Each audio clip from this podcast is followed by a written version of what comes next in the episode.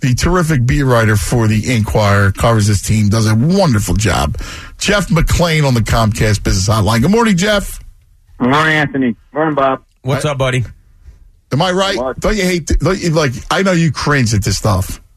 Yep, never want to become the story. And unfortunately, it's happened to me a few times. So uh, what I'm trying to figure out is why. Like that, it's not Doug's mo. So I'm trying to figure out what the what the whole situation is. Do you have a read on it? yeah, I, well, I don't think I have the definitive read, or, or I don't have the, uh, I, you know, I don't know for a fact whether it's the right read. But my look, I mean, I think some people have thrown out there that maybe Doug was trying to kind of put the week on his shoulders and, and deflect it from the quarterbacks and from the locker room, and, and maybe this is a way for him to do that. He's done that before, and I don't know if that was his intent here. What I think was really happening, Anthony, is that there was not miscommunication going with Carson, but they've had to deal with his competitiveness and and how he, in his mind, is starting game one, and he has felt that way, you know, over the last few months. And I'm not sure entirely how the message was delivered to him that he wasn't starting, because I think maybe there's a possibility they said, okay, well, why don't you show us what you can do on- on the first day of practice, even though the decision hadn't been completely made, or that they, although they probably knew that that they were going to go with Nick at that point. Um, now, I, this is a little bit of speculation on my part, Right. but but I have heard enough that there, this this this what isn't speculation is that they have been fighting this this Carson Wentz competitiveness, and you know they're I mean they're fine with this is exactly what you want out of your starting quarterback. This is what you want out of Carson. You want him to want to start in game game one. You want him to believe that he's ready because he does trust his knee and he has been out there playing practicing phenomenally. But I think that's where Doug kind of maybe you know maybe he had spoken to Carson and maybe Carson's reaction kind of you know put him in that frame of mind when he came out in the press conference. And you know what? And if that was the case, then I understand where Doug was coming from. I, I wouldn't. I wouldn't have handled it that way. I wouldn't have kind of made some kind of misleading statements about us putting words in his mouth. Because you know, Doug understands how we do our job, and and when He also when I- knows. he also savvy enough to know Ian Rapoport from Jeff McLane.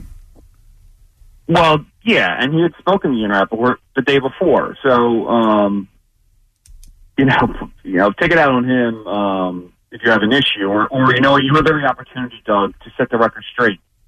Yeah, Howie had every opportunity to set the record straight on Saturday. Look, I understand the whole competitive reasons thing, but to me, and and, and look, I understand that maybe this is why they didn't do it because of the Carson issue. But to me, I would have come out right away and said, Nick's our guy. We've said all along that we trust Nick. We uh, we obviously we trust Nick. We won a Super Bowl with him last year. He's our guy this week, which is what it was going to be anyway. We're, we're going with him. You know, get ahead of the story. Don't let it develop into something where okay, we got three days of talking about who the quarterback is and who isn't. And and let's face facts. That's going to be the story. It's the starting quarterback, the most important position in all of professional sports. And for a team that's coming off the Super Bowl, and the player is an MVP candidate, and he's Carson Wentz. Of course, it's going to be a huge topic. Get out in front of it. Say Nick Foles is our guy, and this is what we're going with. We're going to win Game One, and we don't care what you think, Falcons, about who's you know about preparation. Our guy, and we're going to win. I think he missed an opportunity to do that, which is to put supreme confidence in Foles. Because let's face it, the last time he was talking about Foles publicly, he was telling Erin Andrews, I don't know what's wrong with him.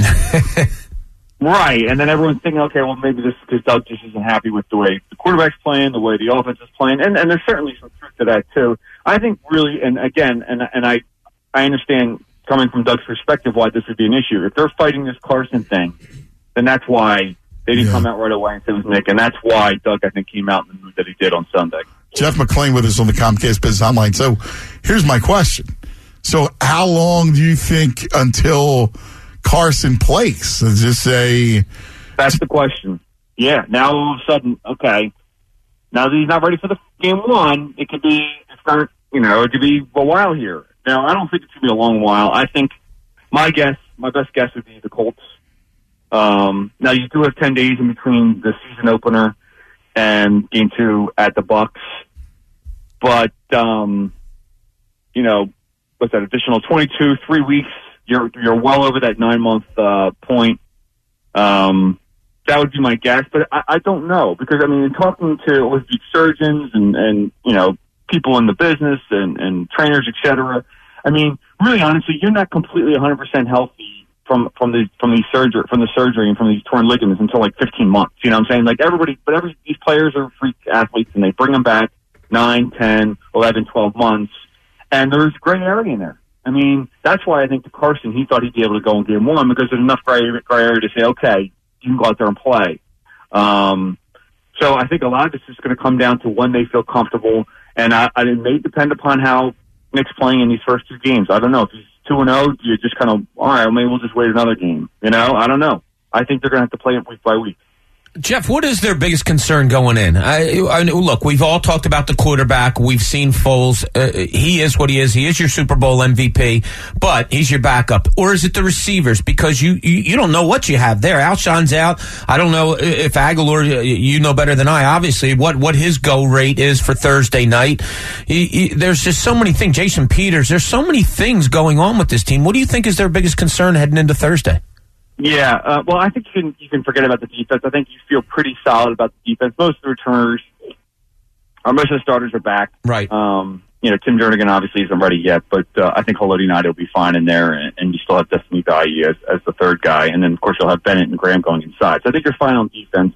On offense, you mentioned. I mean, yeah, I think quarterback is always going to be the number one concern, especially the way Nick has been playing. I mean, Nick is a streaky quarterback, and he always talks about rhythm. He's got to feel that rhythm when he's out there, and and sometimes it takes a few games for him to get to that point um, as we saw last year. So that would certainly still be my number one. But aside from quarterback, I think the receiver situation is a little um, yeah, uneasy. Who's playing?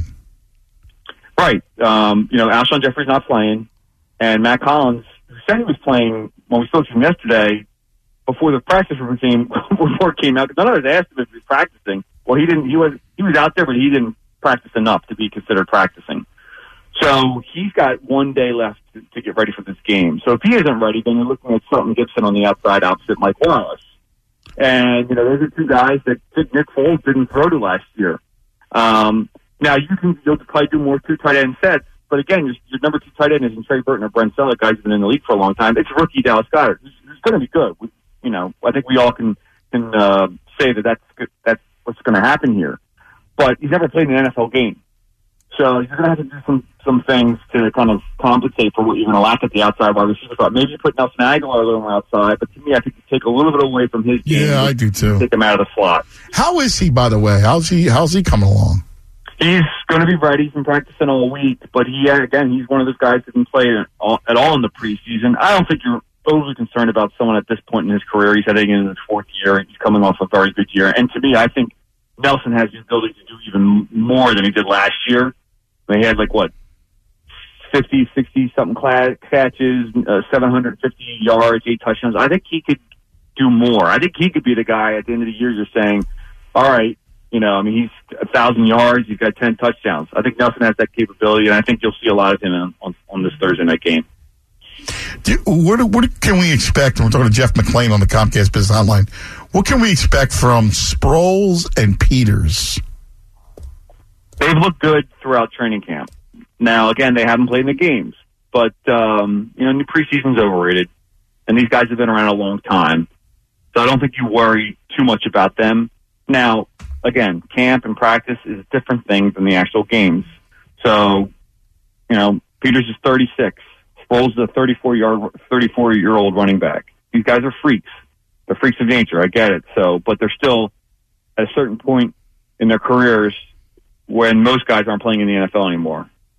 So if you get 16 games out of them, I you know you're lucky. I think.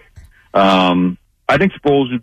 I think Sproles would be fine. I think Peters is the guy you're worrying about in terms of him being in play all 16, and then all of a sudden that throws Big V into the equation, and then all of a sudden you're worrying about you know last year obviously he stepped in and got the job done, but he hasn't looked good in the preseason either. Um, but when Peters is out there, I think we'll be fine. All right, all right, Jeff. Great stuff. Real quick, do you like him? I still think I think what's going to happen here is they're going to you know there's going to be bumps in the roads early on, and then once Carson gets back and he gets rolling, we're going to see a better Carson Wentz than we saw last year.